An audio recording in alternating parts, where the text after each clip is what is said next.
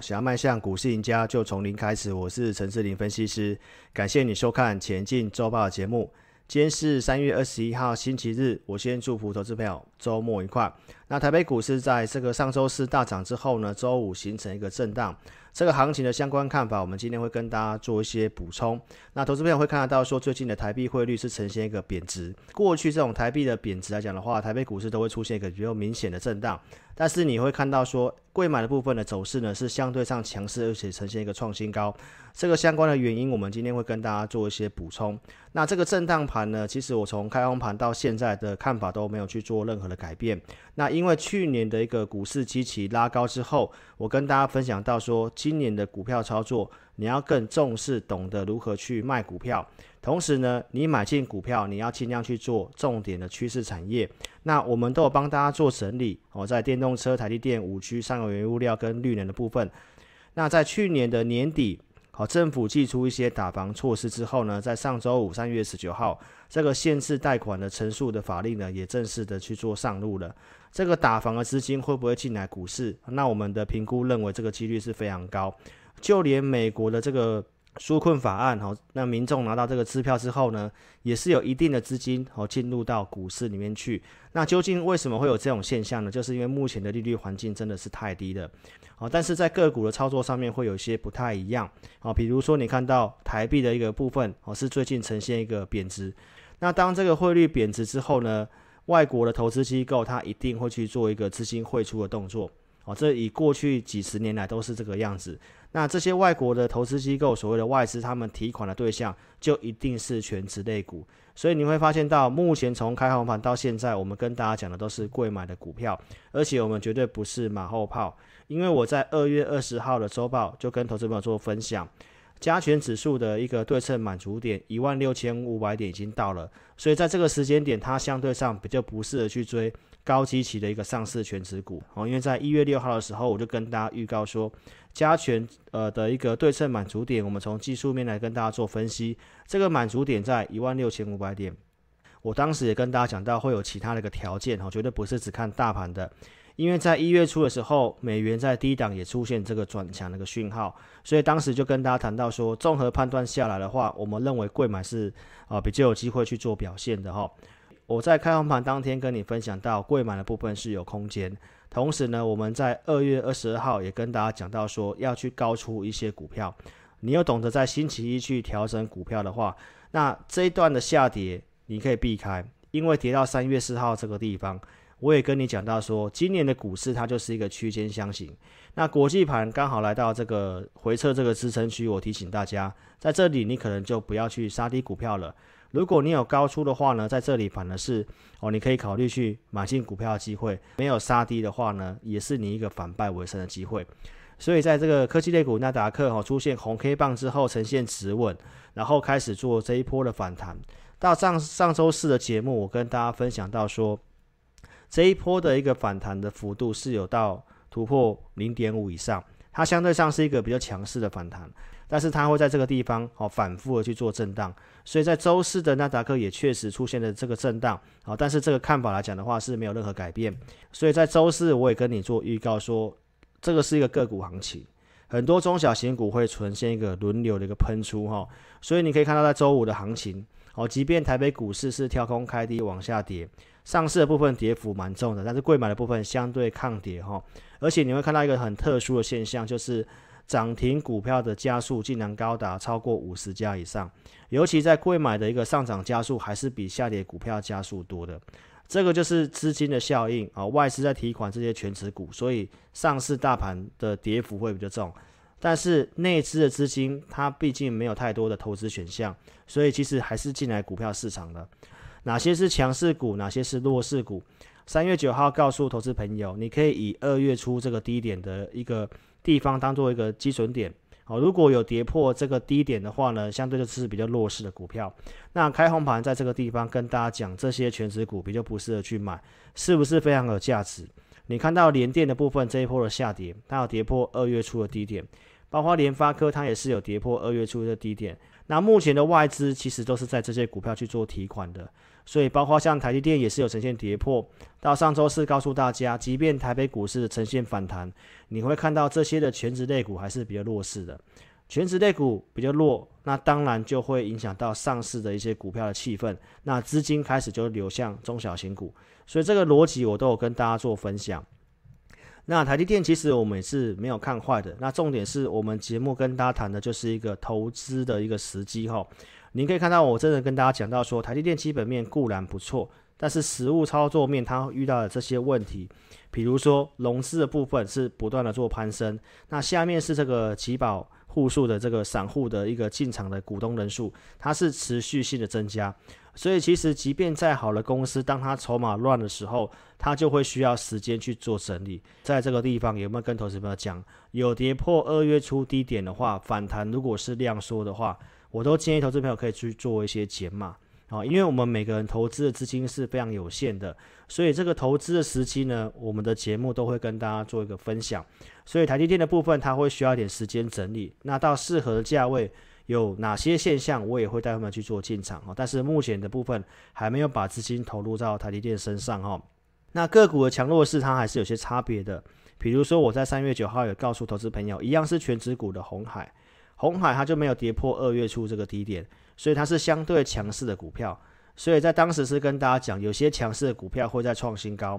红海在上周四就呈现一个创新高，所以邀请投资朋友，如果你还没有订阅我频道的，可以在 YouTube 这里点选订阅，也记得开启小铃铛。你要收看有分析逻辑，能够跟你领先预告节目，观看投顾节目该注意事情，我都跟大家做个提醒。在节目上一定要先做到预告，而且有绩效一定要拿出证据，哦，证据就是所谓的扣讯哈。扣讯如何分辨真假，我都有教导大家。哦一定要有会员的组别、对时对价跟日期的部分。那你看我的节目，我们就是跟大家预告一个产业。去年五月二十三号跟大家谈这个产业趋势，我告诉大家远距离办公。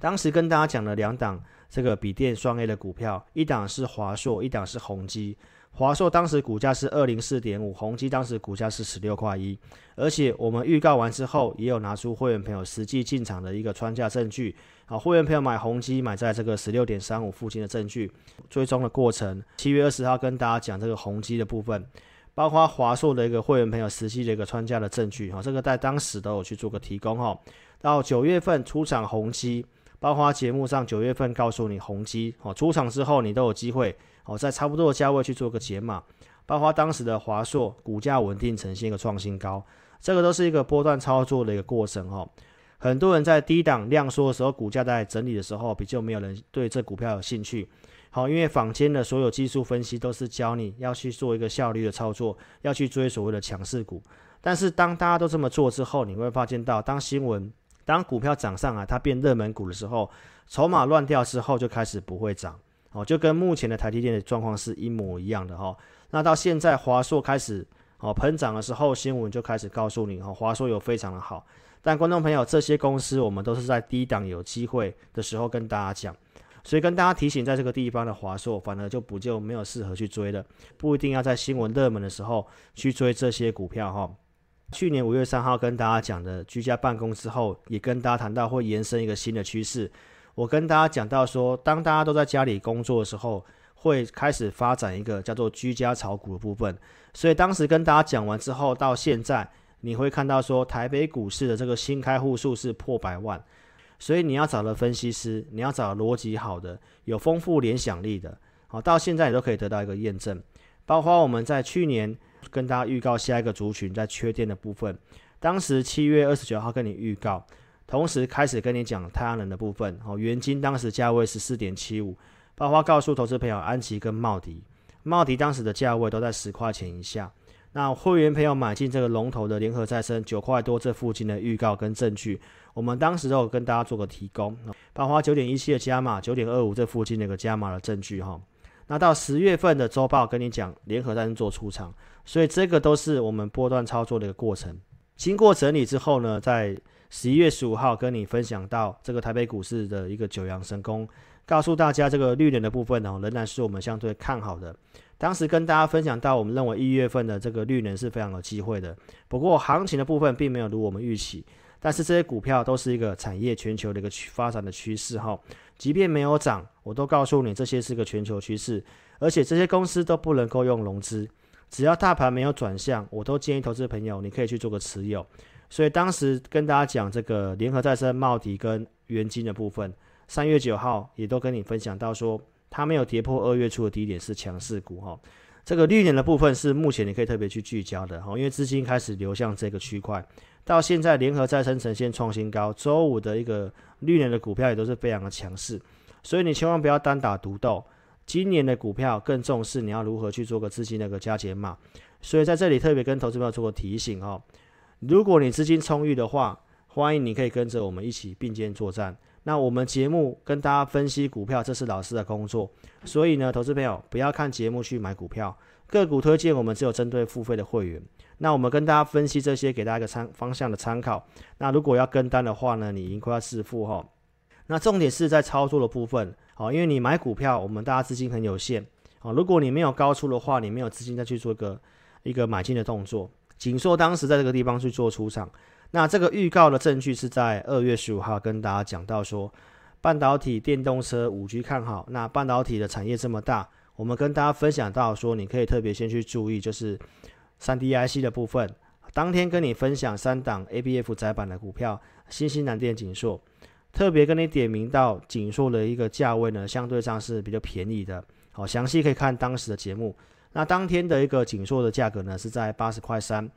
开红盘之后的景硕开高，你有机会布局在八十几块的一个景硕，当天是拉上涨停板，那回补缺口，我也告诉你是一个回升的走势，所以后面的一个景硕也呈现这样的一个创新高，那拉回在三月九号，我也是告诉投资朋友，它没有跌破二月初的低点，它还是相对强势的股票，那在周五的景硕是有呈现拉回的。哦，这股票我们还没有请会没有买回来，哪个价位适合买啊？如果你持有景硕想操作的话，你也可以跟上我们的布局的节奏。所以有个股问题，我邀请你可以加入我们 Line，我们 ID 是小老鼠 HNTEC，或者是你扫描这个标签。那加入之后呢，你传送贴图。那我们会员有一个会员专区的服务，我们在研究报告专区，我们会提供这个周线波段的股票。这个是我在一月底哦整理给会员的一些波段的股票，那分别有宏基、顺达、点序、纬颖跟元泰的这些公司哈，那这些公司到现在你回头去看哦，表现都是非常不错的。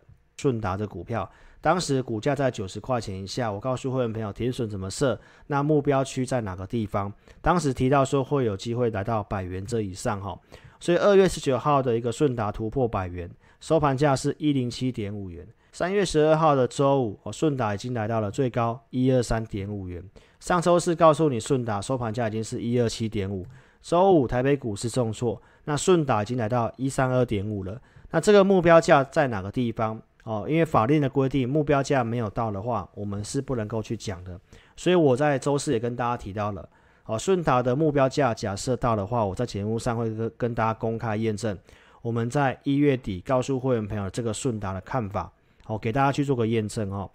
那包括像宏碁的部分，也在一月三十号整理给会员。当时提到它突破了周线大底，我告诉会员朋友，停损价你可以设在二十五块钱。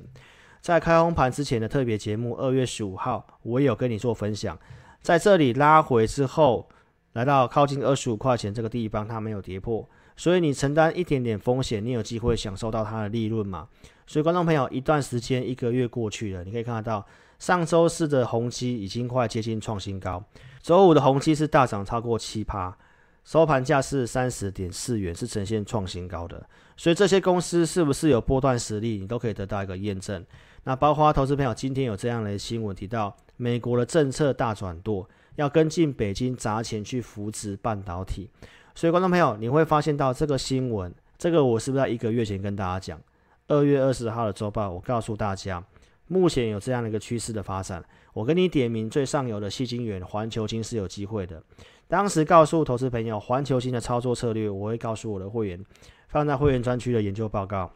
讲完之后，星期一的环球晶是拉上涨停板，然后当时来到七百八十二块钱，创新高之后呈现拉回整理。三月九号也跟你分享到，半导体的环球晶，它是没有跌破二月初低点的股票，哦，这个都是相对强势的股票。三月十一号来到七百四十块钱，三月十六号来到七百七十块钱，在这个下跌的地方，我想不会有人跟你讲下跌的股票的。所以，观众朋友，这个都是一个产业的趋势，包括它的母公司中美金，它也是没有跌破二月初低点的股票。它入股的这个宏捷科啊，包括目前的太阳能开始呈现转强，都是相对强势的。周五的台北股市呈现重挫，你看到中美金的部分收盘价一样是在一百六十八块钱，哦，几乎是不受到盘势的影响。那前面涨过这一波之后，经过横盘整理，在这里如果正式突破的话，它有机会再涨出这个相对的一个满足的一个幅度哈。所以我们看好中美金，我们也是公开讲，哦，那这个也是会员的持股哈。台北股市不看淡的原因，我在节目上都讲蛮清楚的哦。半导体是台湾重要产业，那台积电年复合增长率未来三到五年的一个幅度十到十五 percent，这是非常高的。所以如果台积电好的话呢，其实这整个台北股市电子股要下跌的一个空间是很有限的。包括像电动车的发展，我想大家都是能够认同的。那电动车这整个相关的零组件，台湾受惠的一个厂商也都非常多。基于这两大趋势哈，其实震荡拉回的话，电子股你还是要找切入的机会。基期变高，你更要去找这些低估成长的公司。跟大家预告一段时间的这个车用只有十倍本一比的股票，最近行情整理它也非常抗跌哦，周五也是收在平盘附近的哈，所以这个随时行情稍微止稳，就可能就冲出去了。好，想布局的话，都邀请你可以跟上我们操作。如果你不方便来电，你可以在影片下方这里点选标题，下面有这个申请表连接，点选连接右边的表单，帮我正确填写送出资料。持股问题你写清楚，我们透过系统来协助投资朋友。那你也可以直接来电，我们公司电话是二六五三八二九九，二六五三八二九九。感谢你的收看，祝您操盘顺利。